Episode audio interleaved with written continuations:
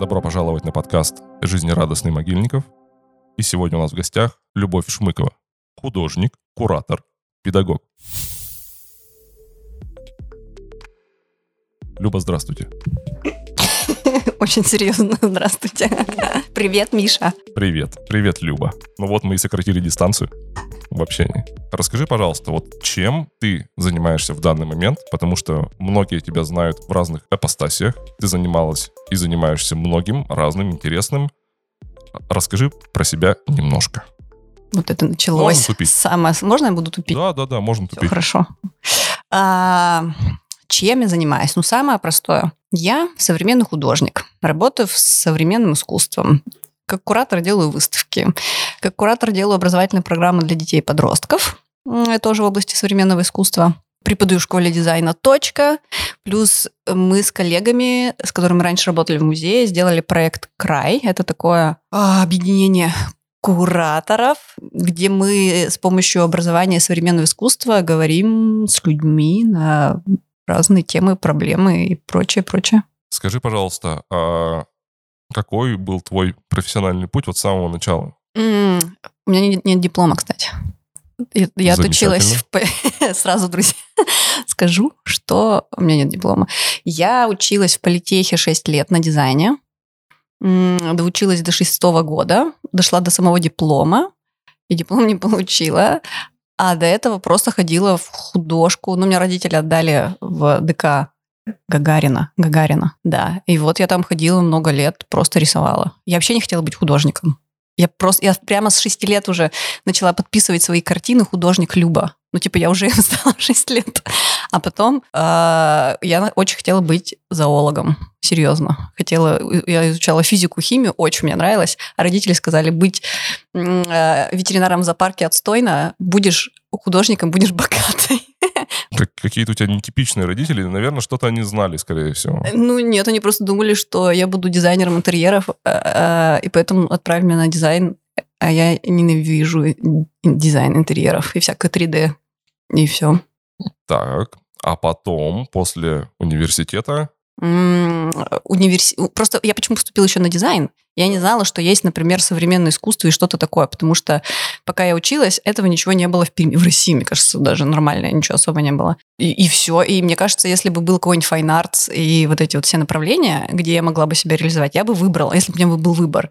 А я такая, рисовать вроде умею, мне это нравится, там что-то руками делаю, дизайн вроде подходит. Ну, как бы не стрёмно там учиться. В 10-м году, в 9-м году открылся музей современного искусства Пермэм. Вот произошла вся эта культурная революция в городе, а нам на учебе говорили, не смейте туда ходить, это вообще какой-то вообще кошмар. И мы такие, ладно, никто и не ходил. А я случайно попала к ребятам в команду. Ну, в общем, я пришла практику проходить на лето. И тут же ушла, потому что мне предложили, сказали, ты дизайнер, у нас для тебя есть прикольная работа. И пригласили штукатурить стенку. Вот, и я сказала спасибо и ушла. А потом я уже попала... Блин, у меня долгий путь, я сейчас долго рассказывать буду. А потом я попала, потому что были «Белые ночи», одни из самых первых. Был проект «Картония», и он первый раз стоял около Колизея. Вот, у меня друг написал мне, один сказал, Люба, тут такая штука, тебе подойдет, давай подавайся. А там конкурс архитектурный, нужно было податься. И я подалась там с безумным проектом картонным, и меня взяли, и я там торчала 1,5 месяца в этой картоне, и там же был проект «Чердак» из музея. Я их тогда не знала, мы там познакомились. И я смотрела, они делают какие-то странные штуки, они на меня посмотрели, что я делаю какие-то прикольные странные штуки. Тогда подошла ко мне Ирина Новичкова, которая была автором вот этого как раз проекта «Чердак». И мы так познакомились. И она меня позвала в музей, я стала преподавать. А потом я просто бесконечно торчала в музее, меня никто не звал, мне нравилось. Ну, то есть там такая атмосфера была очень классная, супер свободная. Все что-то приходили, ходили по этажам, по каким-то подвалам, можно было все это рассматривать, куча художников торчат вокруг тебя, ты со всеми общаешься, дружишь, вы что-то вместе придумываете, никто тебе за это не платит, делай, что хочешь. Как неожиданно вообще. Вот, и все. Ну, в смысле, там, правда, было место, где можно было реализовываться, но параллельно просто я преподавала на чердаке. А как ты представляла себе художника вообще в то время? Да я вообще не думала о художниках, что им можно быть. Это город Пермь, 2010-е годы. там 2005-2010, обычный промышленный город на тот момент. Есть только галерея, есть выставочный зал и Пермская ярмарка. И все, что я делала... родители... У нас была традиция, мы ходили в выставочный зал, их смотрели там работы, разные картины, и бабушка меня каждый... Пока я была маленькая, каждые выходные мы ходили в галерею, либо в... по музеям, в общем, по разным. Вот, и я думала, что художники — это вот картины, и все, и вариант. А тогда скажи, именно твой путь становления как художника в современном искусстве и куратора даже в этом же направлении, это случилось как? Мне кажется, просто это повлияло очень сильно погружение в современное искусство как раз 10-х годов, когда в Перми появился музей, и тогда появилась школа арт-политик в Перми. Это куратор Арсений Сергеев, он сейчас преподает в вышке в Московской. Это был какой-то грант, по-моему, они выиграли, где целый год он обучал художников бесплатно. Мы ходили все в в Пермскую арт-резиденцию, и тогда у нее были большие планы, у города, на эту резиденцию были большие планы, чтобы там можно было действительно делать проекты, выставки, может быть, резиденции для художников, где как мастерские. И мы приходили раз или два в неделю, и Арсений нам тупо, это очень действенно было, тупо рассказывал про художников, включал проектор, листал, объяснял что-то. Мы это смотрели, обсуждали, потом он давал нам в конце какое-нибудь безумное задание, мы его делали, потом снова обсуждали, а потом по итогу всего этого обучения были выставки. Угу. И Арсений очень сильно повлиял. Вообще школа арт-политика, это изначально в Екатеринбурге она была, потому что Арсений из Екатеринбурга. И потом он сделал это в Перми, и, это, я точно могу сказать, на пермских художников это сильно повлияло. А сейчас? А сейчас какое у тебя отношение именно к твоей профессии, и что ты делаешь сейчас? Поскольку и для меня это тоже важный вопрос, потому что я, мне кажется, только год начала, может, чуть побольше, называть себя художником. До этого я вообще думала, что я непонятно чем занимаюсь, непонятно, как это назвать, потому что я и с музеем, я могу и заниматься проектированием музейной деятельности, как художник, могу что угодно делать. И никак это, ни в какие слова это не оформлялось. Но художник, если профессионально, то это все-таки работа. Можно, конечно, быть художником и стать современным художником. И такое есть действительно, без образования, без чего-то. Эта история. А я тоже так могу, зафига мне учиться. Это не так. То есть ты все равно... я училась просто на практике сразу же. Я попала в музей, я сразу же понимала, как это все делается. Плюс арт-политика очень сильно повлияла. Еще, в первую очередь, например, это такая нормальная, хорошая профессия. Мне не нравится маргинализация художников современных. Современный художник – это бедный, несчастный человек, который, у него нет еды, воды, он параллельно работает на 3 работах грузчиком и еще что-то, и параллельно делает работы, которые особо, может быть, кому-то не нужны. Но это не так, потому что, во-первых, есть много примеров классных, когда художник начинает зарабатывать с помощью своих работ. Это реально становится его профессией. Я к этому еще не пришла, потому что наверное, пермские художники, так как-то я проследила тенденцию, мы занимаемся, получается, своей этой художественной деятельностью, а параллельно у нас есть работа, которая не... она не противоречит тому, чтобы быть художником. Я художник делаю для выставки работы, а параллельно я делаю выставку для какой-нибудь коммерческой организации. То есть я тоже художник. Или я, например, архитектор, и я делаю какие-то архитектурные проекты для других выставок, но параллельно я занимаюсь своей художественной практикой. Или, например, я работаю дизайнером. Это все равно какие-то неразрывные вещи. И, в общем-то, я считаю, это супер успешно, когда ты ничем, не предаешь себя, в общем-то. Не в смысле, я сегодня современный художник на выставке, а завтра я пошла, страдая... заниматься не той деятельностью, которая мне нравится. Я это все считаю смежными дисциплинами. Да. Почему я и начал разговаривать на эти темы со знакомыми или с людьми, которые мне интересны, потому что даже то, чем я занимаюсь, это смежная дисциплина. На самом деле из видеодизайна коммерческого, рекламного, в котором мы занимаемся, переехать в какой-нибудь художественный проект, например, достаточно просто, имея хорошего куратора или какую-то свою внутреннюю крепкую идею. Так про кураторов. А кураторы это кто?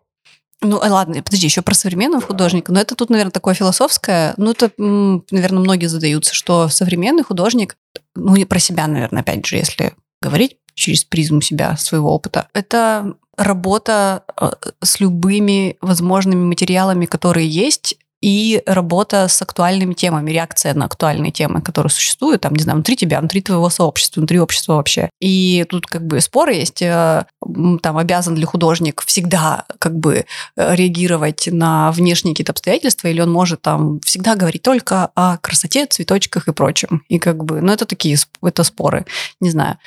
Вот. А так, современный художник – это который человек... Современные художники и раньше были. Ну, в смысле, я сейчас современный художник. Если мы посмотрим на других ребят, которые, там, не знаю, начало 20 века, это тоже современные художники для того времени. Ну, то есть они как бы... Вот в данный момент ты существуешь, ты реагируешь... Они тоже так реагировали на среду, которая их окружает. Это тоже их реакция. Вот просто сейчас мне близко, например, почему современное искусство? Потому что я могу работать с любыми материалами, которые есть. Вот все, что я вижу, это все может быть моим материалом. И все темы, которые мне интересны, они тоже будут моим материалом. Вот. Что касается кураторов, нужно очень много компетенций иметь, потому что ты, во-первых, должен там концептуально собирать проект. Это может быть как выставка художника. Ну, то есть кто такой куратор? Человек, который ведет проект, условно. Ну, то есть креативный продюсер, не знаю, как его еще там можно назвать. Вот, и ты ведешь проект, и это может быть выставка как выставка одного художника, то есть его персональная выставка. Это может быть сборная выставка нескольких художников. Это может быть выставка без художников, посвященная, не знаю, там какой-нибудь теме. Это может быть выставка, посвященная какой-нибудь, ну, не знаю, не в музее современного искусства, а в музее краеведческом, но, в общем, любым. Это человек, который аккумулирует все, получается, процессы, и он понимает, как работать, взаимодействовать с подрядчиками, как... Ну, то есть там очень много навыков должно быть от составления сметы, проверки, как ты... Ну, понятно, у тебя может быть там с тобой вместе работать человек, который этим занимается, но ты должен понимать, как они выглядят, что такое цифры, как бы где, сколько должно стоить. Ты должен уметь работать с... Понятно, в первую очередь с художниками и с людьми, которые создают эту выставку. И ты должен им, как куратор, ну, вот по опыту тоже по своему, что я должна сделать все, чтобы художнику было комфортно сделать выставку. Моя задача, чтобы художник не умер, пока он делает выставку. И для этого нужно очень-очень много всего делать. Это тебе нужно быть на связи с ним, быть на связи там, с менеджерами, которые помогают эту выставку делать, организовать. Тебе нужно следить за концепцией, за рамкой, чтобы она там никуда не уехала. И когда вдруг все как бы в каком-нибудь экстазе начали все передумывать, тебе нужно тоже следить там за временем. Ты должен разбираться в технических особенностях там, материалов, ну, то есть, когда художник ведет тебе какой-нибудь ТЗ и говорит, вот должно быть так. И это как бы не прихоть. Ну, то есть, если вы позвали этого художника, и вы хотите, чтобы он у нас выставился, соответственно, ну, как бы нужно соответствовать его каким-то запросам. Ну, и для этого, то есть, тебе как куратору нужно придумать, как это все там, все организовать. Ну, то есть, по идее, он и выполняет роль продюсера. Ну, наверное, да. А генеральный продюсер – это директор музея, скажем так. Ну да, и то есть тексты писать, например, ты тоже должен уметь. Даже не уметь, а ты должен написать кураторские тексты. А еще ты должен, возможно, за художника написать текст. То есть потому что не все художники готовы, любят и считают нужным описывать свои работы. И, соответственно, тебе нужно как бы поговорить с человеком, как бы все это пересобрать в тексты, потом ты сам самостоятельно это все делаешь, утверждаешь, и потом эти тексты там выходят на выставку, в каталог или еще куда-нибудь там в релизы. Слушай, вот очень хорошее у тебя было замечание по поводу маргинализации художников. Угу. А как ты думаешь, почему такой образ сформировался? Опять же, почему в моей голове? Например, я могу сказать, почему он в моей голове сформировался. Да. Ну, я думаю, это как бы еще какое-то советское наследие. Были, конечно, художники, которые там были при каких-то институциях, при там партийных аппаратах и прочее, которые хорошо получали, и они как бы такие, ну, вот серьезные там какие-то ребята. А были, которые, например, ну, как бы не хотели с этим взаимодействовать, и, соответственно, возможности зарабатывать не было на своем искусстве, плюс ты зарабатывал... Ну, например, если ты хочешь развиваться как художник, тебе нужно... Ну, это твоя работа, ты должен посвящать все это время этой работе. И понятно, что чтобы заработать, ты как бы тратишь минимум сил, ну, как бы минимум энергии, и вот зарабатываешь какими-то доступными способами. И в итоге получается, что ты живешь на какие-то небольшие средства. Даже если тебе там предоставляют, может быть, какую-то студию, например, Вот, но все равно там тебе нужно существовать, тебе нужно, не знаю, есть, пить, одеваться, покупать материалы. И плюс, если ты, особенно если про современное искусство говорить, точка входа очень высокая. То есть, чтобы понятно, что его не все понимают, и это норма, нормально. То есть современное искусство – это такая зона, тебе тоже к ней нужно подобраться через что-то, через какие-то знания. Это все равно ступеньки, чтобы там с бухты-барахты, ты как бы туда тоже сложно попасть. И тут, конечно, может быть еще человеческий фактор такой, если брать как несчастный образ художника, что это действительно чаще всего хаотичный образ жизни, достаточно несобранный и прочее, прочее. Самое классное, когда у художника есть менеджер или продюсер, и он помогает ему реализоваться. И по-хорошему так и должно быть. Это нормальная профессия, это нормальный рынок. И так оно и должно быть. То есть это не потому, что я ничего не умею, поэтому я стал художником. Это тоже работа, это учатся, это навыки нарабатываются. И ты много лет посвящаешь этому и имеешь право, что у тебя был второй человек, который помогает тебе реализоваться. Продать эти работы, картины, взаимодействовать как-то с людьми. Есть прекрасные примеры, когда художники сами себе очень четкие ребята и как бы все это сами делают. Не все так должны работать. Это как, наверное, творчество... Как бы нормально, когда вы работаете в какой-то паре. У кого-то есть талант продвигать, зарабатывать деньги, а у второго есть талант, создавать. Вот и все. И мне кажется, просто нужно, чтобы одни других не исключали, и все. Смотри, у художников есть, и в этом смысле это может выступать галерея. Насколько вообще важен музей или галерея, как ты говоришь, в жизни художника? Про галереи, не знаю, я никогда не работала. У нас не было таких галерей, которые с современным искусством. Только единственные там небольшие частные. Сейчас вроде как нету, да.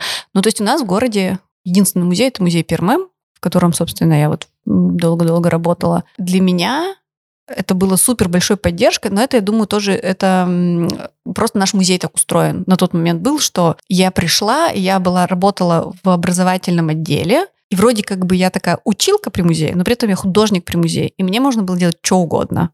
Я все, что не придумаю, я прихожу и говорю, давайте сделаем это. Мне говорят, а давайте вот это сделаем. Я говорю, а давайте. И я просто генерировала идеи, и меня там практически во всем поддерживали, либо как-то корректировали, либо мы совместно там какие-то вертели идею и доводили ее до какого-то там завершения. И это как бы моя история, как такого художника при музее. То есть я вообще изначально такой музейный сотрудник. Я вообще такая махровая музейщица. Но это в моем случае вообще роль музеев, помимо того, что выставлять работы, это поддержка художников. В нашем случае, могу сказать про роль нашего музея, это поддержка локального искусства, локальных художников. И, например, у нас достаточно много было персоналок пермских художников. А персоналка – это очень круто. И наш музей, он, серьезная, большая, классная институция. Единственный музей за пределами 2 столиц. Единственный государственный музей современного искусства. И у нас очень крутая коллекция. И выставиться в нашем музее или попасть в коллекцию – это супер классно, достойно и здорово. Музеев просто, видишь, как бы... Тут это вообще отдельная ветка, разговор про музеи, потому что музей сам по себе очень сильно сейчас меняется. Музей, зачем раньше музеи были? Хранить что-то. Музеи, у них сейчас миссия меняется. Есть такая организация ИКОМ, Международная музейная организация. И у них есть манифест, когда заходишь на сайт, про то, что музей сейчас совсем про другое. Они становятся открытыми. Это не, как нам подростки говорили, что раньше... Почему подростки не видели музеи? Потому что там прялки и мертвые животные. Это как бы образ о том, что музей – это прялки и мертвые животные, он до сих пор у многих есть. Но они очень сильно меняются, и цель вообще музеев измениться. Потому что музеи становятся открытыми площадками для диалога, для дискуссий, для сшивания проблем, для работы с сообществами. И музеи уже открыты, и наш музей тоже открытый. Это про разговор с городом, разговор с людьми, про...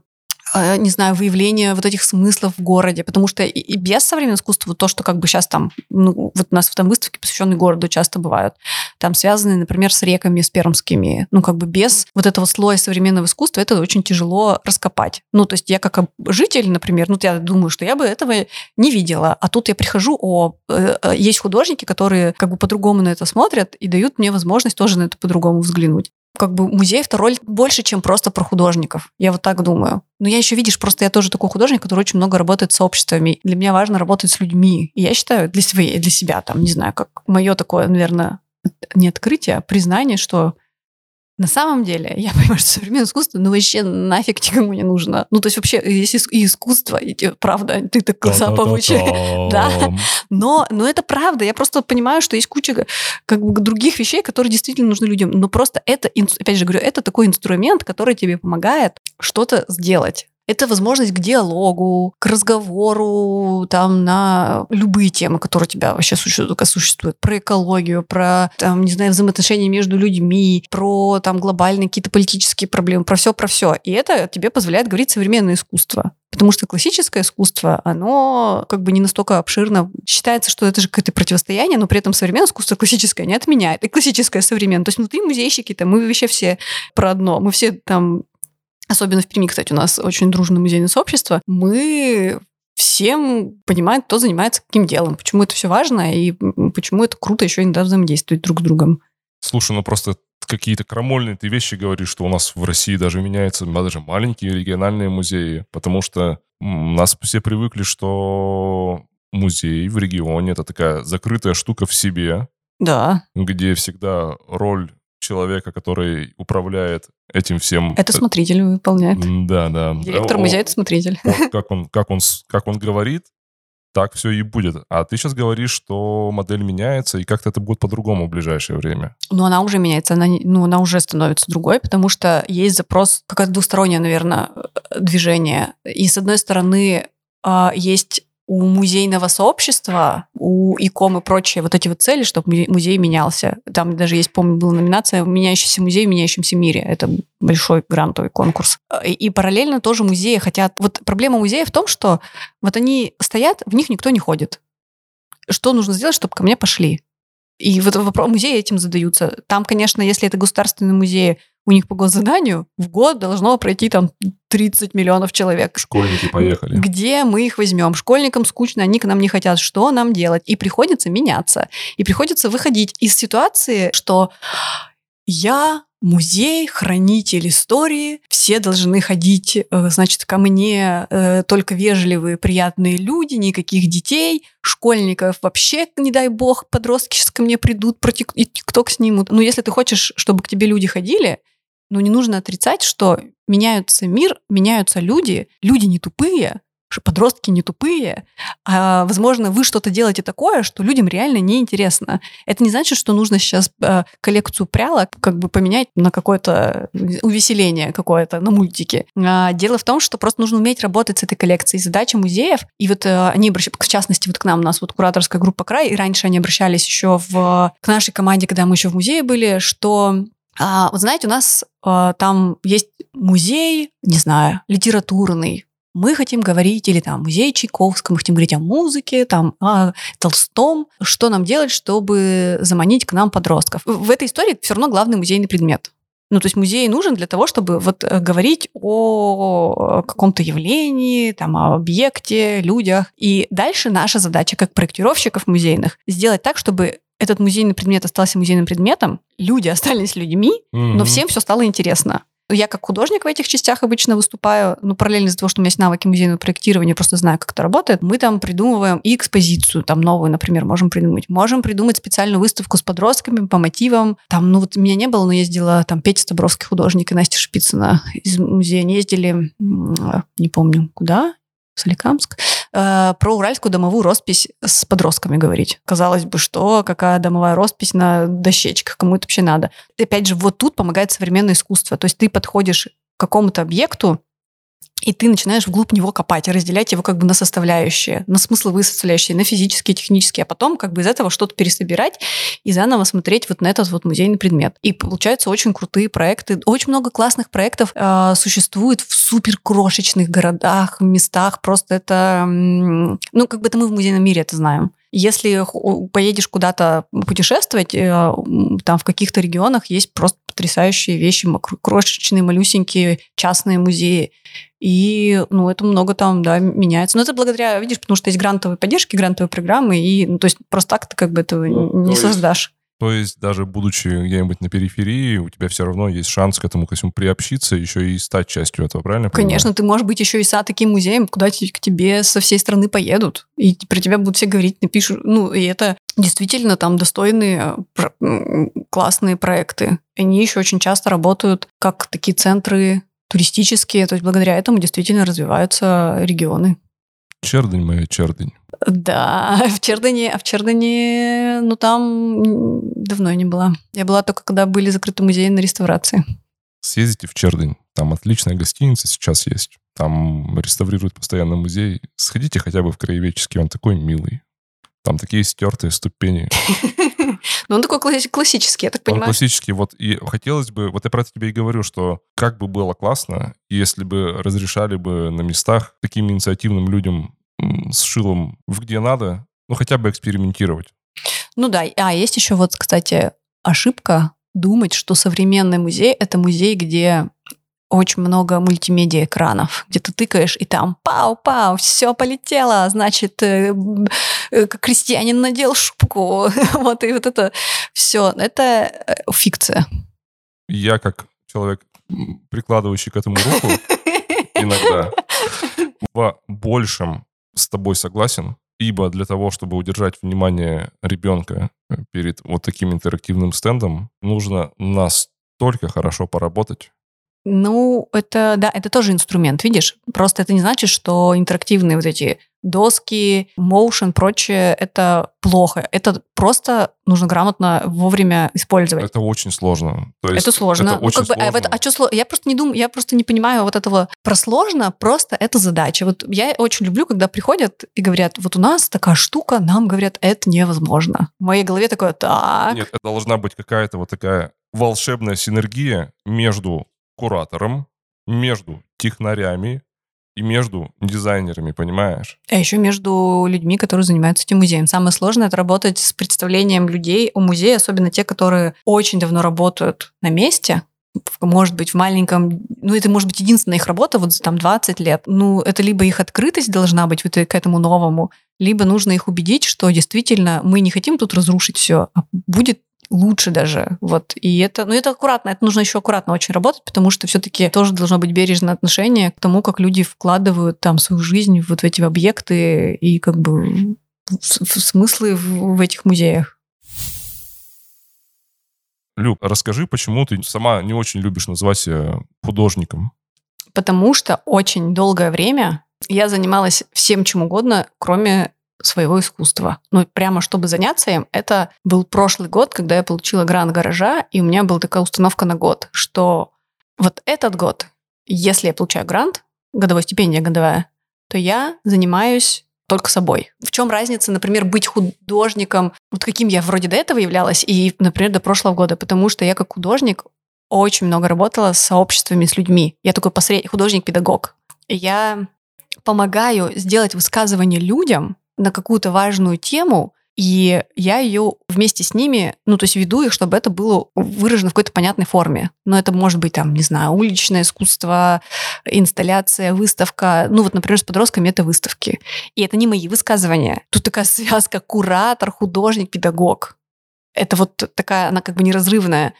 Там нету моего высказывания. Вот мы обсуждаем тему, у нас там была одна из первых выставок «Клевая уязвимость», где подростки пришли и выставили свои дневники личные. Сказали, мы хотим выставить свои личные дневники. И мне нужно было это сделать так, чтобы это не было пошло. Вот это, знаешь, как бы эксгибиционизм душевный, и все порыдали, потому что это подростки. А сделать это умно, и при этом как бы чтобы и ребята были согласны на то, что я делаю. И я тут как моего высказывания... Я не принесла свой дневник. Это не было моей идеей. А давайте-ка вы сейчас мне тут все дневники свои принесете. То есть я вначале слышу людей, их запрос, а потом я его перерабатываю во что-то. Мы вместе там с людьми придумываем эту форму. Там у нас есть, например, проект, назывался «Общий двор», Света Лучникова курировала, проект с людьми пожилого возраста, и мы работали с группой, у нас несколько художников было, у меня была группа из 5 женщин, и мы с ними придумали объект, называется «Дом воспоминаний», это...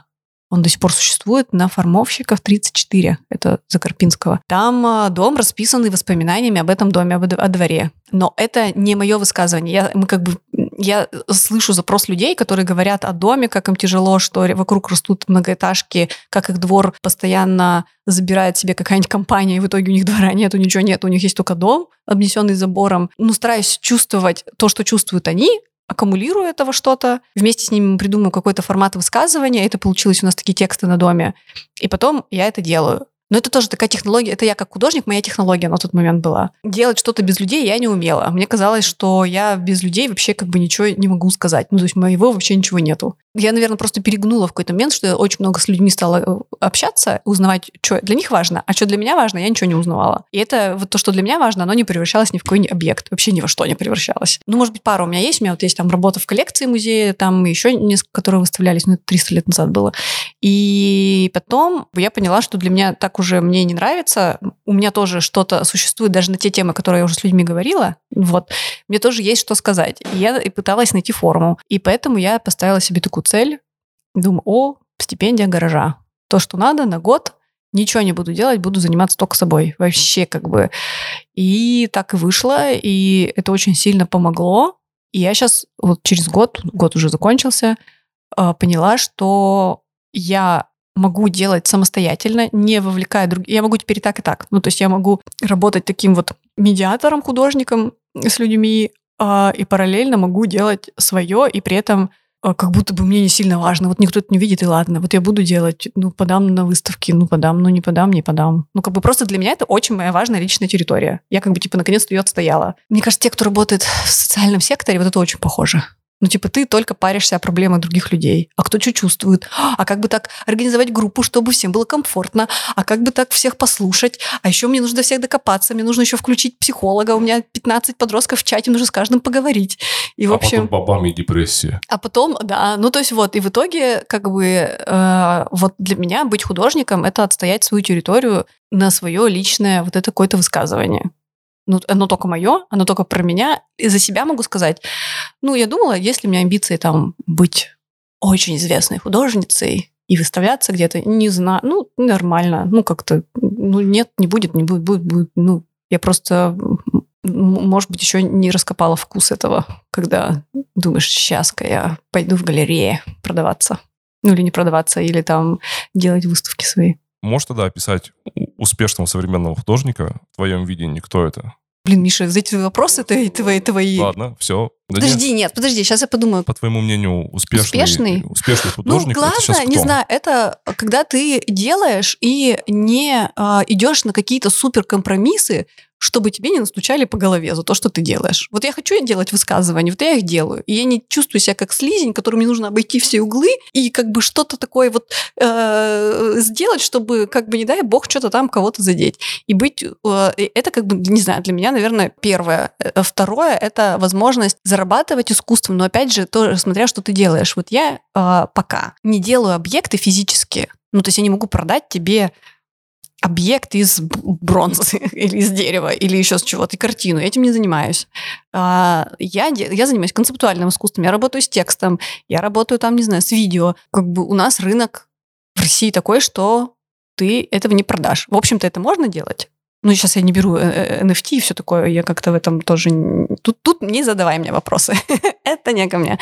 Вот. А как бы возможность делать эти работы, и чтобы они тебе приносили доход, ну, например, галерея, которая берет под себя, приглашает тебя галерея какая-нибудь и берет на себя ответственность, обязанность продавать твои работы, продвигать тебя и прочее. И успешность, наверное, это еще, что современное искусство очень сильно влияет на среду, и она меняется. Ну, то есть это кажется, что современное искусство, ну, когда в простых диалогах с кем-то в таком выбытии говоришь, что кому это надо вообще это все, но на самом деле это очень сильно влияет на среду, потому что современное искусство работает со смыслами.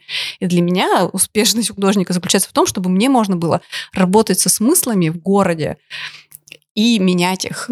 И благодаря этому меняется уровень жизни людей, уровень отношения внутри каких-то групп людей. Как мне кажется, что успех современного искусства измеряется в том, когда его допускают до больших масштабов. Вот когда, например, ты начинаешь работать с городом, чего мне не хватает. Ну, то есть мы начинали в какой-то момент... Ну, ладно, это как бы, наверное, у нас в городе... Город позволяет вам, вы достаточно так хорошо интегрируетесь в городскую среду. Да, потому что, да, это как бы стало таким направлением музея в 2014 году, когда музей развернулся лицом к городу и начал делать проекты, ну, изучать город. А что такое Пермь? Кто такие пермяки? А кто такие подростки-пермяки? А дети кто такие? И вот, и тогда мы стали активно работать с сообществами, и современное искусство — это просто инструмент. То есть как бы вообще все в мире просто инструмент. Вот и дизайн — это инструмент, философия — это инструмент, литература — это инструмент познания мира. Как бы мне удобно использовать современное искусство. Типа я мир понимаю так. Есть кто-то, кто понимает через программирование, и это тоже познание мира через программирование. И просто современное искусство, оно работает вот с большими смыслами, и это очень сильно заметно. Ну, как бы это, видимо, из-за того, что я натаскана на это, когда я работала очень много со средой, с городской. Плюс мы еще много ездили с музеем, ну, сейчас тоже отдельно ездим по малым городам России, по селам, по деревням. Очень сильно заметно вот эти вот слои, которые либо закладывает кто-то, либо их не закладывает. И как от этого выглядит городская среда. И вот для меня важно, чтобы можно было заходить вот в такие вот слои. Ты видишь, это опять же это моя специфика, потому что я очень много работаю с людьми. И как-то я поняла, что для меня важна территория. И лично мне важно, чтобы я могла с этим работать, исследовать это и формировать смыслы в этом. Насколько тебе важна обратная связь от людей, которые знакомятся с тем, что ты делаешь? Но я, во-первых, считаю, что если ты это делаешь публично, тебе уже важна обратная связь. Я не верю в то, что она не важна, если ты делаешь это публично. Ну и вообще в современном искусстве так это работает, что у объекта нету конкретного ответа. Точнее, есть то, что заложил художник, но он дает тебе возможность тоже отреагировать на него как-то. Не в смысле там восхититься или, наоборот, сказать, ваше это современное искусство, как бы вы тут какой-то херней занимаетесь, а отреагировать, ну, в смысле разозлиться на работу, найти там что-то, что тебя злит, или, наоборот, то, что тебя заставило задуматься. И вот эта реакция важна. Ну, то есть что дальше с человеком происходит? Вот он встретился с твоей работой, а дальше что с ним? Как бы куда у него мысль пошла? Или ощущение, переживание? Но это очень хорошо работает, когда... Ну, на улице я много работала, когда из самых таких ярких, наверное, это «Между нами вода», вот проект, который на той стороне Камы. Расскажи, что это за проект? Это проект, сделанный в рамках подростковой арт-резиденции «Разговор с городом». В 2018 году, по-моему, ее делали. Мы тогда приглашали Тимофея Радио, художника, и он был таким вдохновителем резиденции, ну, потому что он очень много работает с текстами в городе. У нас было 25, по-моему, ребят, подростков. Мы их поделили на 5 команд, и у нас было 5, у каждой команды по наставнику. Вот у меня была команда, мне дали самый сложный объект, ну, я просила что-нибудь такое пожестче, мне дали самый сложный, это за мостом. Почему сложный? Потому что это набережная 64 метра длиной, но это очень большой объект. Тимофей просто ездил, выбирал места, где было бы круто сделать какие-то надписи, тексты. А почему еще, кстати, разговор с городом? Потому что, ну, главная проблема, что подросткового возраста он такой считается несерьезным. Ну, типа, что-то там с тобой такое происходит. Как бы ты еще маленький, никого не особо волнует. В общем, вырастешь, вот тогда с тобой поговорим. А на самом деле это все достаточно потом как бы на нас откладывается. И на самом деле мы подумали, что классно дать возможность подросткам высказаться на территории города. Крупно, вот так вот. Дать им возможность почувствовать город и отреагировать на него, на этот город. И вот моя команда, мы с девчонками вот эту набережную делали. И появилась надпись «Между нами вода». Ну, это такая констатация факта, казалось бы. Ну, типа, «Между нами вода», а плюс там... Ну, у них текст очень хороший, который они написали как аннотацию. Ну, как... Я уж сейчас даже не вспомню. Но, в общем, смысл, что, во-первых, это потом мы уже как бы раскрутили, опять же, вот, это реакция на искусство. Когда ты с ним сталкиваешься, если оно как-то, не знаю, как сказать правильно-то, сильное, не знаю, как ты как художник чувствуешь действительно, то там дальше начинают разворачиваться очень крутые смыслы дополнительные. Ну, например, вот эта надпись, она хорошо работает, потому что Кама... Это, ну, магистраль большая. Там раньше были корабли. Кораблей, когда не стало, она стала мертвая. Ну, то есть, если смотреть на нашу реку как на живой организм, там ничего не происходит. Ну, типа, это просто слепое пятно в городе. И вот эта «Между нами вода», она тебя как бы возвращает в то ощущение, что между нами вот есть река, она большая, вот она тут. Опять же, вот если про смыслы говорить, почему очень важно работать с людьми, которые занимаются смыслами, когда что-то проектируют. Наша набережная, она, ну, во-первых, это, мне кажется, бетонный ад летом. И как бы и у нас нет подхода к воде, ты никак с ней не взаимодействуешь. Она чужая тебе. Она как бы никакая. Вот ты, она у тебя есть за бортом, и все. И на ней еще корабли и там раз в 3 года ездят. И вот эта фраза «Между нами вода», она тебя возвращает в реальность и показывает, что она есть, она тут. Вот как бы вот эта вода. И фидбэк к проекту... Ну, во-первых, когда мы ее рисовали, первый раз... Ой, там, мое любимое – это взаимодействие с местными жителями. Ну, это когда... Ну, это нужно уметь вести диалог. Не в смысле, мы тут художники, ну, тут что-то все говорите, как бы, лишь бы ничего плохого не сказали. А это еще территория же, ну, на пути к пляжу. Ну, прикинь, да, какой там контингент. И там и какие-то пацаки, которые говорят: «А, между нами вода, супер!» Кто-то говорит: «О, вы знаете, а мы из Закамска, и мы так всегда говорили, что между нами вода, между нами берегами». И... реакций очень много, и люди начинают размышлять, типа, а что это значит? Или тебя спрашиваете, а ты как бы... Ну, я тут просто из-за того, что, опять же, я как музейный сотрудник проводила миллион экскурсий, я начинаю говорить: а вот вы что думаете? Ну, как бы, как будто бы у меня экскурсии перед гигантским объектом, и я начинаю им задавать вопросы. Я не отвечаю на их вопросы, я говорю: а вы что думаете? Вот что это за вода? А что это значит? А вот ты как бы... И мы начинаем разворачивать, и все такие: ну да. И в итоге, когда работаешь с улицей, а мы очень много всего на улице делали, вот эти диалоги, когда вначале к тебе приходит человек, который тебя захейтил, и говорит: что это вы тут делаете? А потом ты в диалоге, в конце он говорит: да, типа, спасибо, что вот поговорили, действительно, спасибо, до свидания, то есть проходит удачи вам. Все стадии заканчиваются принятием. Да, но это про диалог. То есть, видишь, в этом-то и дело, что современное искусство, оно очень к диалогу расположено. Ну, это только кажется, что стоит какая-то неведомая херня, понимай, как хочешь, вообще тебя кинули к ней, и ты такой: что делать? А на самом деле, ну, тут важны, опять же, вот если музей, это как бы посредник между искусством и человеком, там есть медиаторы. Это не экскурсоводы, медиаторы, это люди, которые благодаря вопросам тебя к чему-то подводят. И ты можешь с ними спорить, можешь как бы вот в дискуссии вступать. И это очень важная вещь. Насколько важно тебе, вот как художнику, быть популярной в сети интернет? Мне в интернете не очень. Ну, как-то я... Наверное, было бы важно, я бы вела свой аккаунт как художник. Ну, это же аудитория. Это же очень большая аудитория. Просто есть даже пермские художники, которые огромное количество и сил, и времени тратят на работу. Ну, наверное, это по-хорошему... Вот честно, так-то по-хорошему... Это правда, это работа тоже. Вот твоя работа заключается в презентации себя. Я что-то делаю. У меня должен быть сайт. Ладно, я стрёмный пример, потому что у меня ни сайта, ничего. У меня просто все работы в виде текстов на Фейсбуке. Я всем скидываю ссылки. Я никак не могу его сделать нормально. И, по сути, это, да, презентация. И это, наверное, тоже одна из граней того, что художник – это работа, это твой продукт. И не значит, что через соцсети у тебя будут это продавать. Но это как бы какая-то твоя вот картина. Понятно, что ты можешь завести несколько аккаунтов. Я знаю художники, которые в зависимости от их проектов, а у них много их, есть личный, есть там 3, например, неважно, сколько там подписчиков, просто это как такой журнал, где я могу посмотреть очень быстро, ну, потому что Инст, он как бы удобный в этом смысле. Ты увидел все картинки, чуть-чуть что-то почитал. Ну, это просто твоя работа, это выстроенная стратегия, ты все равно себя как-то позиционируешь.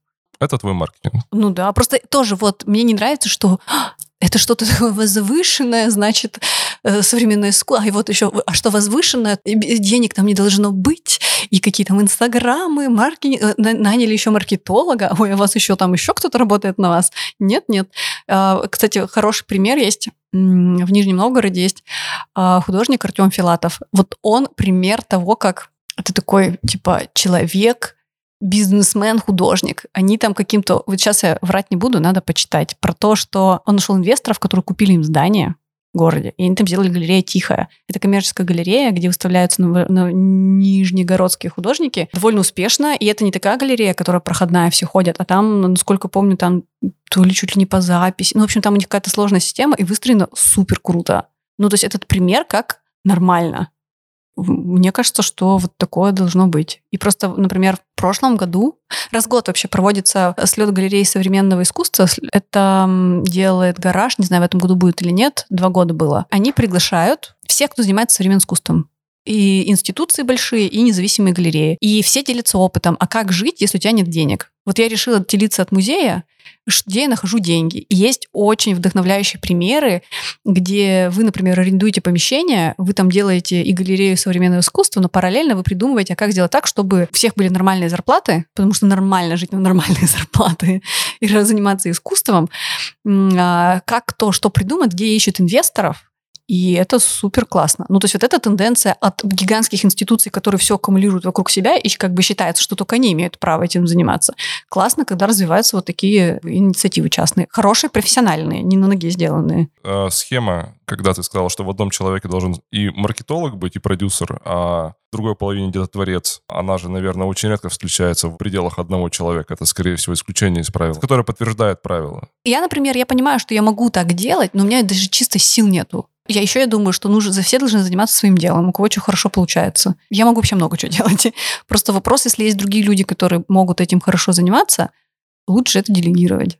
Ну, как бы те же самые выставки. Я умею все, и красить стены, и пилить, и строгать, и свет сделать, но лучше найти денег, чтобы кто-то это сделал. Но ты вот себя вот именно вот в этой вот схеме, там, продюсер и творец, ты себя куда больше относишь? Да, творец. Ну, я знаю, мне кажется, важно знать вот эти специфики, но в режиме, когда я являюсь, художником, просто я была и в той стадии, когда, например, у нас вот команда, это менеджеры, получается, Настя Шпицына, Света Лучникова, и вот наша группа «Край», и педагог Даша Дегилец. Вот это как бы такой пример состава. Ну, мы просто этим составом очень давно много всего сделали. И когда у тебя есть менеджер, который говорит: так, Люба, у нас вот мы сейчас с тобой придумали проект, что тебе для этого нужно. И когда я выгружаю информацию, и я этим не занимаюсь, я не составляю никакие таблички сама, это самый комфортный вариант, я занимаюсь своим делом, и тогда лучший получается результат, когда вы не поругались, когда вы все довольны, вы счастливы, были сложности, но вы их вместе решили, все, в общем, гордятся этим проектом и готовы работать еще 100 раз вместе. И были истории, когда я за неимением вот этих людей приходится самостоятельно это делать. Я умею это делать, но это просто для меня таких сил усилий, каких-то вообще колоссальных. То есть ты потом восстанавливаешься пару месяцев, не хочешь даже подходить? Я просто в эти моменты я ненавижу. Я умею там аккумулировать информацию. То есть вот мы сидим, нас много людей. Все что-то выгружают, я могу собрать это в мир, в таблицу, расписать, кто как, я могу делать созвоны, могу всем напоминать, назначать это все. Но если это умею, не значит, что это должна это делать. Я просто сделаю это точно хуже в какой-то... Один раз у меня, например, получится нормально. Но если это буду постоянно заниматься, у меня будет это явно хуже, чем если бы в команде был другой человек. Ты просто очень так сказала позитивно про то, что у вас есть там свое сообщество пермское, что у вас достаточно много людей в нем, что вы в нем общаетесь и так далее. Вот роль тусовочки. Наверное, не очень хорошо назвать это дело тусовочкой. Я только хотела сказать, что тусовочка... Да, это тоже такое неверное. Сообщество, да. Как у блогеров. Кто в тусовочке, тот получает все преференции. У нас не так. Ты их никогда не получишь. Несмотря на то, что у нас нету каких-то, может быть, самоорганизованных галерей, где могли бы все собираться и вот этой как бы компанией тусоваться, мы все дружим, на какие-то проекты друг друга зовем. То есть действительно, в обычной жизни мы там проводим как-то время друг с другом. Плюс у нас еще, наверное, нас сплочает то, что есть школа дизайн «Точка». Все пермские художники, дизайнеры, музыканты, модельеры, кто там еще, архитекторы, практически все преподают в «Точке». И это очень сильно влияет, потому что мы там, во-первых, все пересекаемся, и мы делаем одно дело большое. То есть мы, если назвать это, это тусовочкой нельзя, потому что это точно сообщество, которое поддерживает очень сильно друг друга, потому что я считаю, я сама, и мы как-то между собой решили, что без сообщества очень тяжело. Можно самому что-то делать, и иногда друг с другом встречаться и говорить там о смыслах, о будущем, а что делать дальше. Но важно, когда ты это сообщество видишь в большом, в большой своей массе, и это получается видеть раз в полгода на просмотрах в «Точке». Когда вы все приходите, рассказываете про своих студентов, вот они у вас тут, значит, делали вот это, вы потом делитесь опытом, и ты, когда видишь кучу людей, которые делают что-то классное, и думаешь, вот бы я тоже пошел к нему на урок, и все друг другу говорят, что я хочу к тебе на урок, и потом вы остаетесь и обсуждаете это все, плюс обсуждаете образование и смысл этого образования, и как оно влияет, там, не знаю, на твою жизнь, это очень важно. И я думаю, что это специфика Перми. Школа «Точка» — это обычно звучит пафосно, но это правда единственная школа в России, которая дизайн как основной предмет в себя включает. И что очень важно, например, опять же, чтобы сохранить это сообщество и среду, это абсолютная свобода в самом хорошем смысле. «Точка» помогает делать все, что ты хочешь. И из-за того, что у тебя есть такая ответственность, там все взрослые люди преподают, и из-за того, что у тебя есть эта ответственность, вот это доверие, для меня, по крайней мере, вот этот момент, когда тебе говорят, делай, что хочешь, я тебе доверяю, все, я тут готова просто что угодно сделать. Я остаюсь, буду просто все, что хотите делать. Вот эту атмосферу, где все, как преподаватели, самовыражаются, что-то ищут и являются скорее такими... Ну, то есть в точке, чтобы преподавать, это нужно прямо интересоваться, ну, вот этим своим делом и делиться. Не учить кого-то, а мне что-то так интересно, я хочу поделиться это с кем-то. И этим открытием ты делишься с детьми. Это правда работает? А работает что значит? Когда это переходит в формат каждодневной работы с детьми на протяжении долгих лет. Видишь, опять же, тут не каждый день. Есть те, кто каждый день... Есть, например, Саша Кошелев, который работал каждый день. Я знаю, что... Но он ушел в этом году из точки, ему сложно. У него просто своя история. Все, кто преподают, во-первых, просто из желания преподавать и поделиться, и понимают, что... Ну, это какое... Ну, это, не знаю, это правда какое-то очень приятное ощущение открытия, когда дети с тобой вместе что-то в течение полугода делают и как-то меняются. И ты идешь туда не за зарплатами, которые, ну, как бы такие школьные, совсем крошечные, а за... смыслом. И работает... Я просто не очень понимаю, что значит работает. Работает — это значит, что ты хочешь дальше преподавать и не уйти, или тебя это не бесит, или дети становятся после твоих уроков гениальные, или нет, как бы что? Это работает для меня, это в долгосрочной перспективе эта система, она жизнеспособна. Но мы проверяем это, мы не знаем, в школе в этом году... Сколько уже лет? 8 лет? Подожди, 10 лет должна. Ну, в общем, не помню уже, сколько лет точки. Я считаю, что она... работает, потому что у точки нет задачи, и у нас в музее, когда мы работали с подростками, и сейчас, когда мы с ними работаем, нет задачи из них сделать художников и дизайнеров. Ну, то есть тут не про то, чтобы из точки мы заполнили рынок просто архитекторами, художниками, модельерами, а это про, опять же, инструмент мышления. Ну, то есть дизайн мышления откуда вышло? Как бы вот из дизайна, грубо говоря, из вот этого подхода к решению задач. Работает это в том случае, даже когда есть примеры, когда просто потрясающие ребята, ну, знаешь, там, вот куда они, на чей урок не придут, все говорят: «Господи, к нам пришел гений, вы видели его работы», а он потом раз и такой и на физмат поступает. И таких историй очень много. Я не считаю, что это не успех. Ну, как бы просто это... Работа в долгосрочной перспективе, скорее всего, ну, потому что ты смотришь, например, за этапом... ну, помимо точки же еще, кстати, много чего влияет. Ну, то есть ты не можешь сказать, что... Ну, помимо учебы. Вот. Поэтому я думаю, что это влияет, в принципе, на жизнь, потому что те ребята, которые сейчас в универах учатся, они говорят, что эта точка на них очень сильно повлияла, они ей благодарны. И как я думаю, что если... Что касается дизайна именно, успех.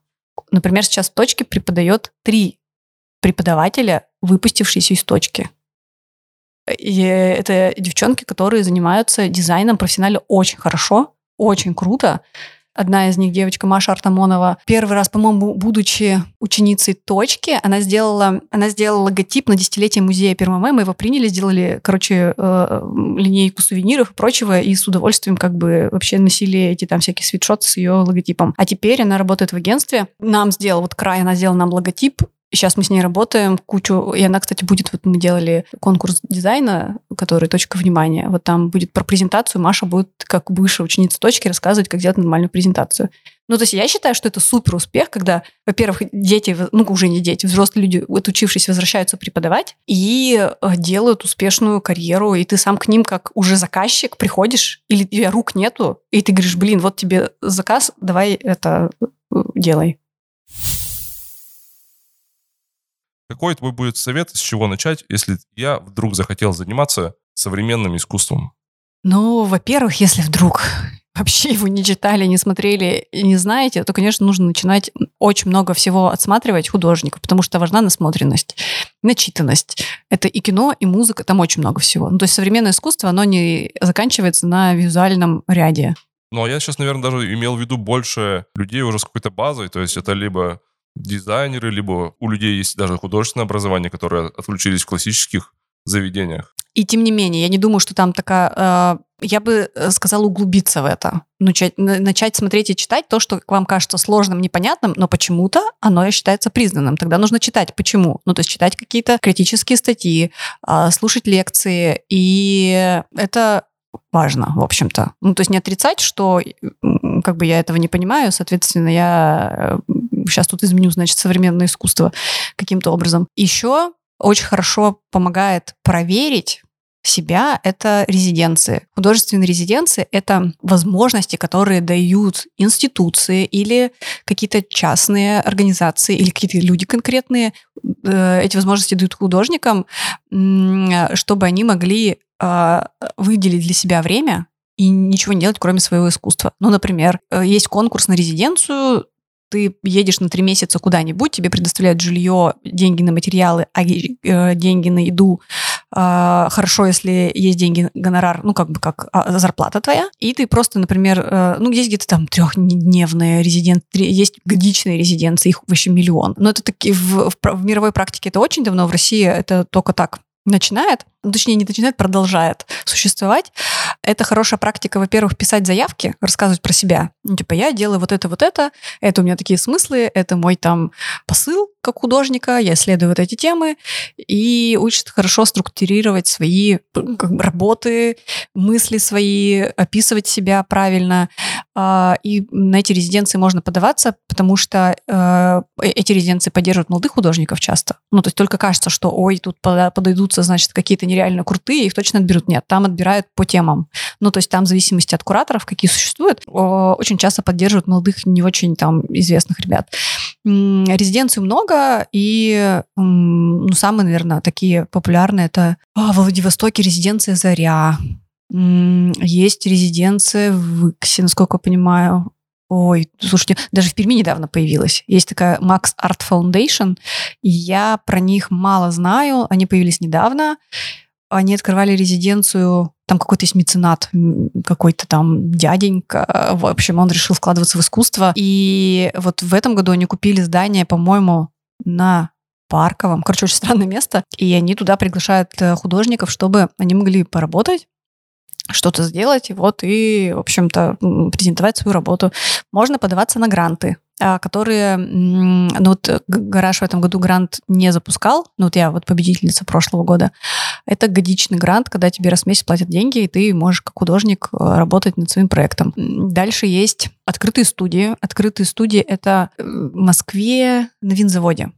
Когда ты на год, по-моему, тебе дают студию, ну, это, конечно, нужно еще знать, где жить в Москве, если вам есть где, потому что, ну, как бы, то супер, вы едете туда, или вы москвичи, то тебе дают студию, поскольку у тебя, например, ее нет, тебе тоже там, насколько я помню, дают деньги на материалы, и, в общем, по итогам открытые студии делают выставку.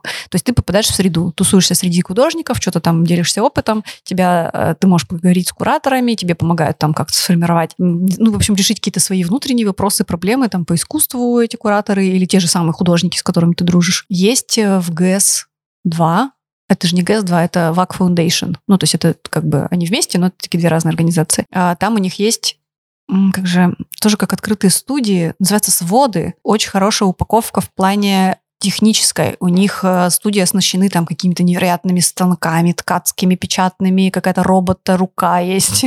Ну, в общем, ты, понятно, в обычной жизни, ну, как бы, это нужно большие вложения, чтобы к таким станкам иметь доступ. Вот, и они предоставляют на какое-то время... Но нужно сформулировать проект. Бывает, что у вот этих резиденций, студий, бывает тема сформулирована. Например, тема, не знаю, там. У нас, кстати, в том году музей делал 3 стипендии давал художникам. Наш музей Пермэм давал 3 стипендии художникам в течение года. И тема была «Почва». Ну, там очень клево сформулирована история. Вот. А где-то у «Гаража» не было. Вот я когда получала грант, там вообще темы никакой не было. Просто подаешь свои проекты, которые хочешь исследовать, и тебе как бы дают или не дают деньги. И резиденций много по всему миру, просто их для фотографов, для писателей, для классических художников, для кого хочешь. И, по сути, одна еще из работ, которая у художника есть, это писать в резиденции. Писать заявки, потому что это тоже нужно уметь. Вначале тебе никто ничего не ответит, а потом ответит. Ну, когда-нибудь там. А кто-то даже, ну, я не знаю, есть ли обратные отзывы, но я думаю, что можно запрашивать. Есть, кстати, можно просить смотреть у кураторов у разных. Есть те, кто делают разбор портфолио. Есть те, которые делают бесплатно в онлайне, типа в инсте, например. А есть те, кто ты по запросу, ну, я не знаю, сколько это стоит, я сейчас просто не вспомню, кто. Но, в общем, к ним можно обращаться, и они тебе... Ну, и стоит прислушиваться, потому что как бы все равно какие-то дельные вещи вам скажут. Как минимум по заполнению даже, как максимум по тому, как бы зададут вопросы, от чего вы хотите вообще своим искусством и от себя, и от жизни, от людей. Гуглить, мониторить, стучаться. Ну, да, можно пойти простым путем, пока от больших институций смотреть, на кого они ссылаются, ну, или какие-то там, в общем, попробовать самим раскопать, как раз уйти вот к таким каким-то небольшим независимым проектам.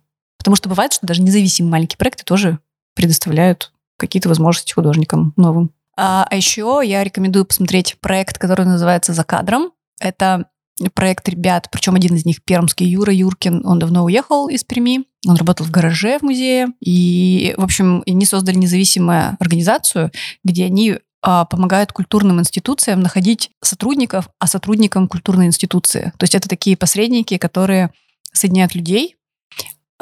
И еще очень круто, у них Инстаграм, супер смешно его ведут, где высмеивают вот эти вот истории про то, что художник должен быть бедным, в институции, если ты работаешь, вас 3 человека, и вы и картину повесили, и смету написали, и сами картину нарисовали, вот, и они рассказывают, как по-хорошему должно быть. И там, по-моему, даже можно, ну, на сайте посмотреть вообще, как бы, чем они занимаются, зачем к ним обратиться. И мне кажется, это один из примеров, когда вот ребята поняли, в чем проблема существует среди институций, людей, и какие боли у всех есть. Вот они решили как бы взять это и начать этим заниматься, и просвещать, и объяснять, почему там, не знаю, бесплатно работать плохо, и как вообще, не знаю, правильно общаться со всеми, и как выстраивать отношения внутри коллектива. Ну, вот, потому что большие институции и государственные институции — это непросто в итоге оказывается. Почему ты не уезжаешь? Вот я сейчас как отвечу. Почему ты не уезжаешь из нашего великолепного города? Ведь кажется, что там где-то все будет как-то проще и как-то быстрее, и как-то фееричней. Я не уезжаю, потому что мне стыдно. Ну, если честно, ну так и есть. И я на самом деле не уезжаю очень давно, потому что вопрос об уезде у меня... Мне кажется, 4 года уже стоит. Но я как-то поняла в этом году очень сильно, что у меня потенциала, который я здесь реализую, как будто бы 10... Вот все, что я могу, это 10%. Я могу сильно больше. Ну, то есть ты очень много сил тратишь на сопротивление среды. Ну, и вот история про смыслы, про которые я говорю, которые очень тяжело как бы сквозь них пробираться. Ну, то есть, если концентрироваться только на одном городе, просто я еще очень много езжу там по стране и по вот в разные регионы, и как бы получается очень много сил оставляю там. Ну, мне, собственно говоря, нравится так ездить. Но если концентрироваться на городе, то это непросто, потому что даже не знаю, с чего начать. Я для себя приняла, во-первых, что я точно хочу уехать не из Перми, а потому что мне так интересно, что происходит за пределами, что я хочу посмотреть, а что там. Потому что я считаю, что наращивая связи, наращивая вот эти точки, где я могу что-то сделать, оно влияет хорошо на меня, а, соответственно, влияет на Пермь. То есть я могу сюда кого-то привозить, что-то делать. И, честно говоря, когда я куда-то еду и рассказываю про Пермь, никто никогда про нее не слышал, я почему-то у меня нон-стопом, я выдаю все самое лучшее. Просто я как бы на человека вываливаю, говорю, Пермь вообще лучший город на земле, приезжайте, ребята, я вам все покажу. Но при этом мне здесь очень много чего не хватает. И почему, например, 4 года я... Реально, мне кажется, это 4 года, почему я вот в этом состоянии. Я в состоянии такой транзитной зоны, я в тупике. То есть 4 года я в супер тупике, просто я что-то делаю в нем. Ну, как бы не стою, а просто сделала дохера всяких проектов. Вот, и... Ну, я очень чувствительна, наверное, к среде, которая вот существует. Не знаю, как она выглядит вообще, там, не знаю, визуально, там, не знаю, как она в атмосфере выражается, в каких-то делах. То же самое 300-летие города, которому... Вот, я очень хорошо помню, там, 5 лет назад пришли к нам там в команде музея, сказали, вот нужно срочно придумать какой-то проект. Ну, как обычно, срочно. Потом он там 3 года лежал, потом что-то там подтвердили, не подтвердили. И в итоге то, как выглядит сейчас 300-летие. А потом за полгода давайте проведем конкурс идей для логотипа. Вот. И вот это, я этого не понимаю. У нас город, вот честно, такое количество специалистов, которые остаются до сих пор, Еще если посчитать те, которые уехали, но могли бы здесь оставаться. Ну, это правда может быть лучший город на Земле. Ну, как бы уровень может быть очень высокий, потому что для меня важно не только, что там, слава богу, к 300-летию покрасили дома, сделали троллейбусы, развязки, троллейбусы, наоборот, убрали автобусы, развязки, и тут, конечно, там кто-то может про транспортную систему спорить, но, в общем, физически он удобный и удобнее становится. Но мне очень важно, как бы, смыслы какие в городе. Вот их нету, они теряются для меня с каждым годом. Ну, то есть они просто с теми людьми, которые здесь существуют, можно сделать сильно больше. И этого не происходит. Ну, то есть почему-то там... У меня как бы в голове валится вообще все. Ну, то есть то, как выглядит там завод Шпагина, который, амбиции были, расселили рабочих, а в итоге это превратилось в непонятно что, просто какая-то ярмарка носков, меда и всего, чего хочешь.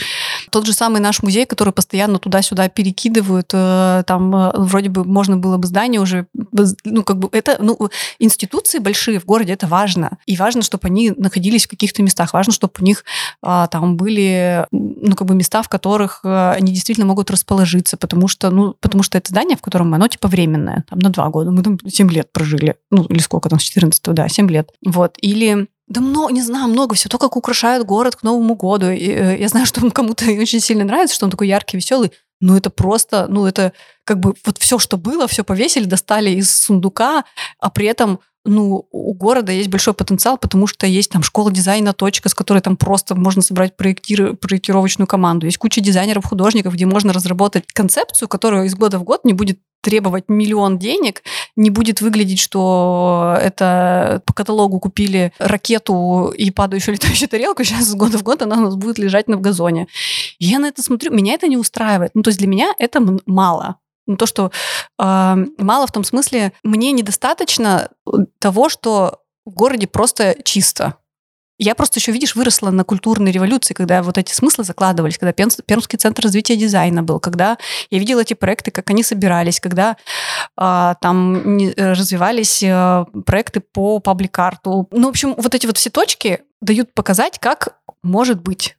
Хорошо. Как, например, как это может работать? У тебя же опыт есть и с другими городами насмотренность, а в других городах также? Или по-другому? Я, наверное, в эту сторону не пойду про другие города. Я просто с Пермью именно связана, почему я про нее говорю, потому что это моя личная боль с ней связана.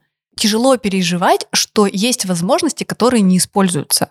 То есть у тебя есть тачка, у которой она упакована просто... едь не хочу, а вы на ней музыку слушаете в подворотне. Я так воспринимаю. И для меня это непонятно. Как бы разговаривать с коллегами, с которыми мы много работаем, все равно есть какое-то это ощущение, что что-то ты делаешь всегда вопреки всему. Понятно, что нормально не может быть из-за того, что город — это большая структура, очень много людей завязано, не может быть так, вау, мы так все легко, быстро сделали, все счастливы, получают кучу денег, живут прекрасно. То есть это все равно... я даже понимаю, могу представить, что не в смысле, что там все злые люди, значит, и они хотят, чтобы все было плохо. Просто как будто...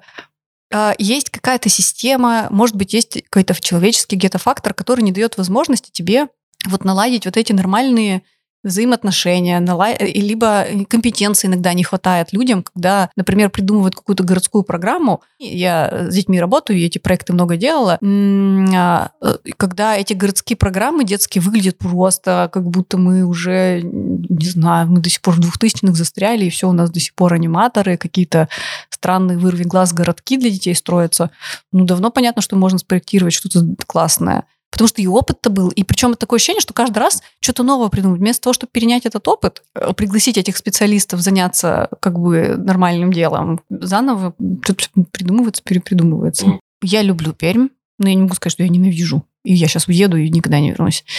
Мне точно важно знать, видеть других людей, которые тоже что-то делают и попробуют поработать в других условиях, там, например, более комфортных, и понять, как это, потому что вроде я очень люблю музей, я люблю всю эту среду, но как-то так, особенно в самом начале, было, что это место, где вообще нету денег, ничего там нету. И эта привычка делать все за 1000 рублей, ты сам что-то там нарыл. Это, безусловно, классный скилл, потому что ты грамотно тратишь материалы. Ты же знаешь, это как научиться ездить на старом Урале.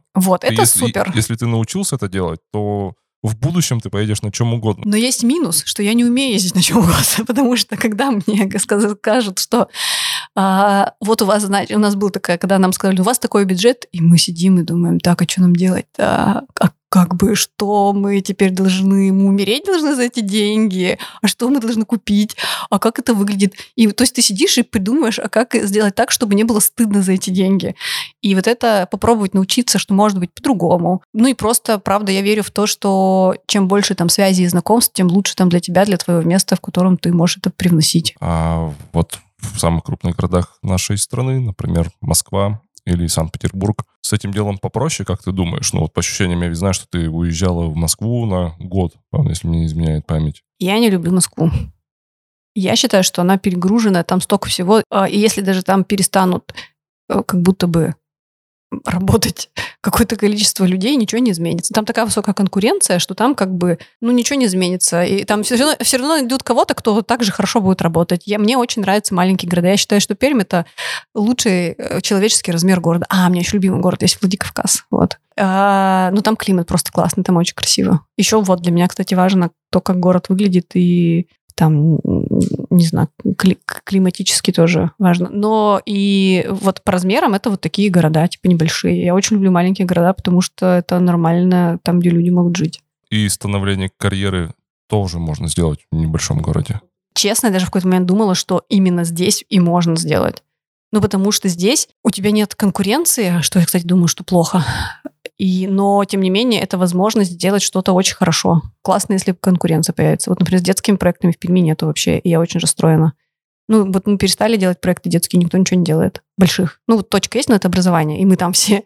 А вот там, например, Чердак или НИИ, мы делали море для детей, и как бы все, больше нету, никто не делает. Мне это не нравится. Я хочу, чтобы кто-то появился и сказал бы, а мы можем круче. И я бы сказала, вау, вот и класс. Вот это если про карьеру. Видишь, как хороший пример, мы здесь в Перми делаем офигенную карьеру музейных специалистов. И про нас знают все.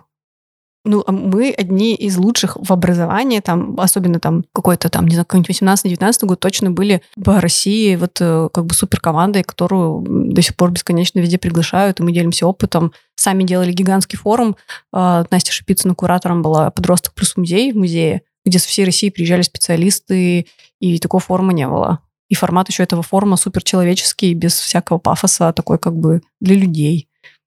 То есть, если ты современный художник, или хочешь им стать, то Пермь — это не самое плохое место для старта? Конечно, нет. Это вообще как будто индивидуально. Есть пермский художник Вадик Михайлов, который сильно начал даже не развиваться, он всегда был классный. Просто уехав в Питер, его работоспособность повысилась, и вообще там куча всего стало происходить, и, в общем, и он сейчас его там поддерживает галерея «Миф». Да, вроде бы «Миф». И, в общем, у него работы очень хорошо продаются, и он в этот раз персоналка у нас в музее была. И это его история. А есть те, кто региональные художники, их очень много в России, которые живут, работают у себя дома, где-нибудь там в Сибири, где-нибудь во Владивостоке еще, и в Красноярске, и лично существуют. Кому что нужно, я тут не могу сказать. Это я за себя могу сказать, что я бы в Москву не поехала. Я просто ненавижу гигантский город. Там очень тяжело. Это жерло, пожирающее все. Есть классная история про... В институте мы учились в политехе на дизайне. И на год младше Петя Стабровский, по-моему, учился. Наши пермские дизайнеры-художники, Саша Кошелев на год старше меня учился. И они рассказывали историю, что они ходили на занятия, по-моему, по 3D-графике. Ходили в кабинет информатики. И, в общем, начали спорить с учителем. И он им сказал, свою школу сделайте, тогда и будете, что-то говорить. И они все сделали свою школу, точка. И мне эта история очень нравится, потому что, действительно, что если ты сам что-то хочешь сделать, то ты это делаешь, и мне кажется, в Перми все так. Мне что-то не хватает, я пошла сама это сделала. Это какое-то идеальное начало для корпоративного фильма «Точка», знаешь? Да. Но это прямо это... И, по-моему, он даже приходил устраиваться на работу в «Точку», но его не взяли. Это для конца этого фильма.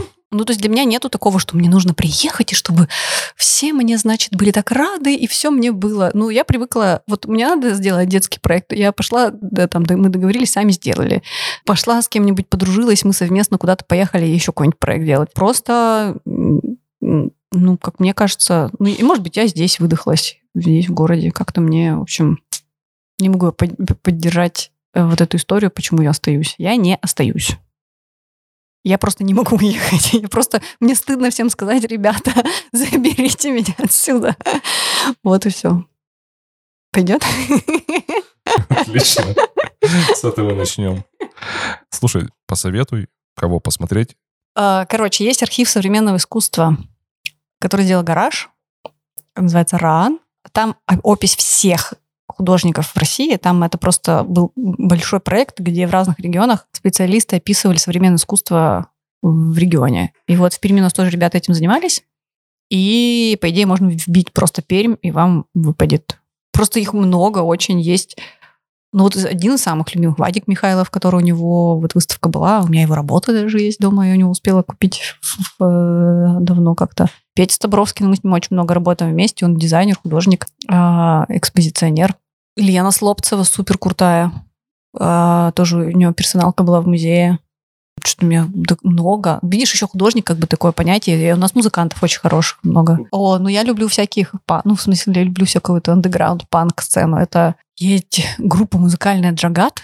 Это ребята, которые играют dark ambient, и они записывают на простых музыкальных инструментах и на каких-то самодельных, во всяких цистернах заброшенных, во всяких вот это все, вот в общем, всем этим диггерством они занимались, и они там писали альбомы. И там Гриш Скворцов, который в основном составе, он фотограф, и он руфер, и он бесконечно исследует город Пермь, то есть он знает такие места, и у него столько фоток и видео, и еще периодически, когда они снимают видосы, как они играют, они какие-нибудь все поджигают, все, и там горит. Им как-то предложил лейбл, не знаю, как он называется, забыла, очень известный, и, в общем, они им предложили выпустить альбом, они сказали: да, что-то лень нам. Вот, но у меня подруга Света, она с ними дружит, сказала: вы чего?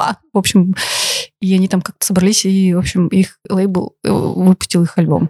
Вот, и много, очень... Ну вот если прямо художников, то архив поможет, потому что их, правда, много. Есть очень уже взрослые, там есть Павлукевич и Субботина.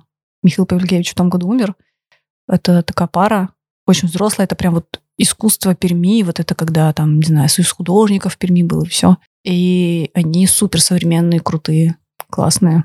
У нас тоже персоналка их была в музее. Ну или если так, то можно по персоналкам в музее посмотреть. Там у нас есть вкладка в музее выставки называется, и там полистать, кто там был. Куда сходить, чтобы познакомиться с Любой Шмыковой? Ну вот я сайт заделаю, тогда и зайдете. Через год. Ну нет. Никогда вы не познакомитесь с глазками с Любой Шмыковой. Можно зайти в вот этот архив современного искусства. Музей «Гараж». Можете так вбить, а можно вбить на английском «Раан», если я правильно вообще сказала, вроде да. И там в поисковике вбиваете. Вот вылезет моя страница, досье.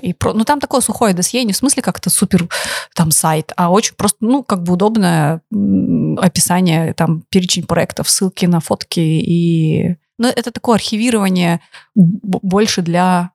Не для того, чтобы сидеть смотреть, какие прикольные художники существуют, ну, типа между делом, а типа архив, серьезная работа, проведенная, где есть пересечение с другими художниками, где собраны какие-то тексты, аннотации, ну такое, в общем, можно посидеть, покопаться. И либо в музее, музей Пермэм, тоже в поисковике вводите, и там, в общем, и детские проекты, и подростковые, и все там собрано. И единственное, есть вот большой проект, который я очень им горжусь, не всего, мы его так и не описали, в общем, про него ничего нет. Только небольшие анонсы в соцсетях. Помогите Любе собрать проекты. Если найдется такой человек, который захочет заняться, да, описью всего этого. Описью всего. Да подождите, я же вот группа «Край» состою. Это, можно так написать, кураторская группа «Край», и выйдет вам ссылка на «Край», и там наш проект. Ну, там те, которые мы успели сделать уже этим составом, и просто про нас описано, чем мы занимаемся. А еще Точка. А Точка, школа дизайна Точка. Тоже можно в поисковике там забить. А последнее, чем я занимаюсь, мы делаем конкурс «Точка внимания».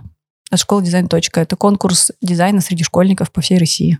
Это вот я в этом году стала с коллегами из Края куратором этого конкурса. Мы придумываем, как сделать так, чтобы он был более удобный, более интересный для школьников. И, в общем, проверяем разные гипотезы в этом году. Вот и все. Спасибо, Люб. Давай через пару лет встретимся. Здесь же в Перми. Я посмотрю, как ты не уехала. Здесь же в Перми. Я буду тебя здесь ждать. Мы возьмем наш подкаст как точку отсчета и посмотрим, что поменяется через несколько лет. До встречи. Ну, пока.